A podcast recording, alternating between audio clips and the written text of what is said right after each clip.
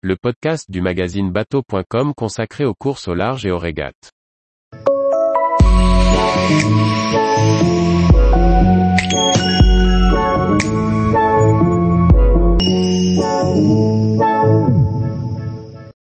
Xavier Macaire, en classe 40, les nouveaux escos sont dingues.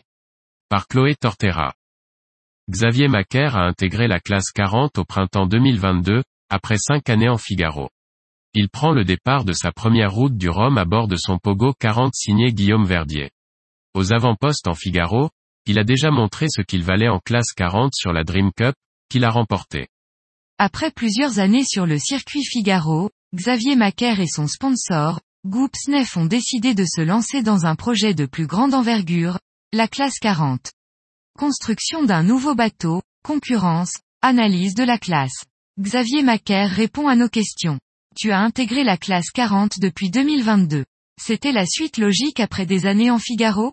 C'était une des suites possibles parmi d'autres. En concertation avec mon sponsor, le groupe SNEF, c'est la suite que l'on a donnée au partenariat et à mon parcours.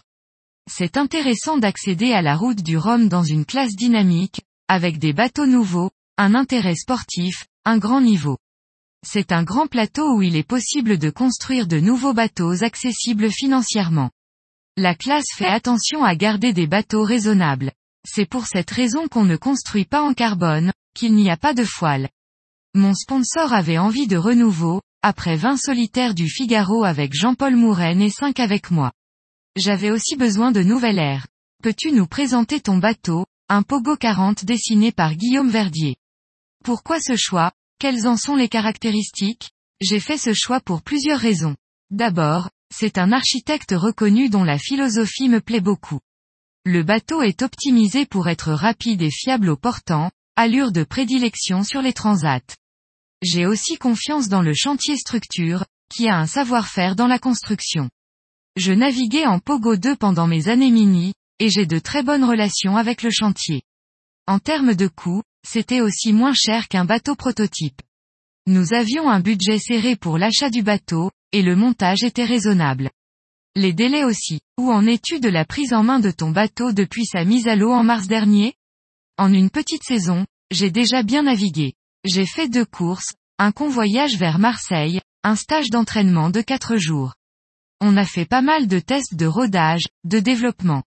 On est assez content de ce que l'on a fait. Je ne le connais pas encore par cœur, mais j'ai une idée de ses capacités, des manœuvres, des configurations de voiles, des ballasts.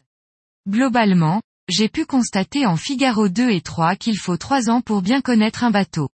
On a bien dégrossi, mais pas dans les détails. Après la route du Rhum, je serai peut-être en phase. Quel bilan peux-tu tirer de tes premières navigations et courses? On a bien travaillé sur la préparation du bateau.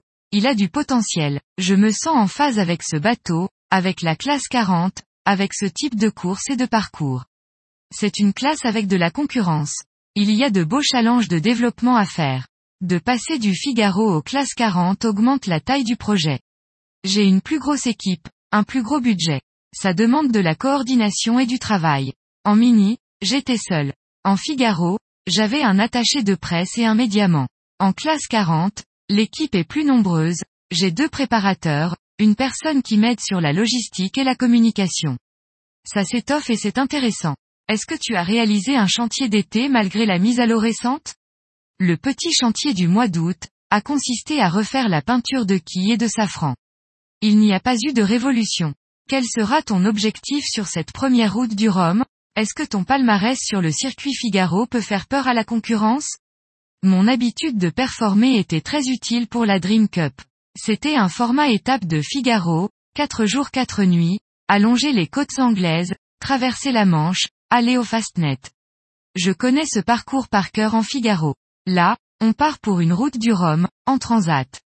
C'est plutôt une situation de météo océanique et non pas côtière et semi-auturière. Il y a de grands choix et des options stratégiques à prendre, avec une route nord ou sud sur de grandes échéances de temps. Ou alors la route sera tracée devant nous. J'ai déjà fait quatre transats, mais je vais m'adapter et être bon dans cette manière de faire qui n'est pas celle Figaro. Je vais me concentrer là-dessus, j'ai envie de bien faire. Que penses-tu du niveau de la classe 40 et surtout du nombre incroyable de participants à la course? C'est génial, les bateaux sont formidables, les nouveaux Esco sont dingues. Avec 12 nœuds de vent, on peut aller à 13 nœuds sous Genaker, avec 20 nœuds, on peut aller à 18 nœuds. C'est une classe qui reste accessible sans avoir de très gros partenaires, à des professionnels comme à des amateurs. Elle n'est pas du tout pour une professionnalisation de la série, et c'est très bien que des amateurs puissent venir. Plus le nombre d'adhérents augmente, plus le niveau s'élève, avec des nouveaux bateaux qui suivent l'évolution des courses et des transats. Est-ce que le tour du monde en classe 40 pourrait être dans tes projets? Dans l'imaginaire, ça me fait rêver. Mais je ne suis pas prêt. D'une pour des raisons familiales. J'ai des enfants en bas âge, et ce n'est pas facile de concilier une vie de skipper et une vie de famille. Ma priorité est de faire des résultats, mais aussi de trouver un équilibre familial. C'est aussi un projet onéreux. Actuellement, je trouve ça un peu touchy de partir en classe 40 en tour du monde. Il faudrait une préparation spéciale. Il faudrait aussi renforcer le bateau ou le concevoir spécialement pour. Aujourd'hui, je ne suis pas serein. Tous les jours, retrouvez l'actualité nautique sur le site bateau.com. Et n'oubliez pas de laisser 5 étoiles sur votre logiciel de podcast.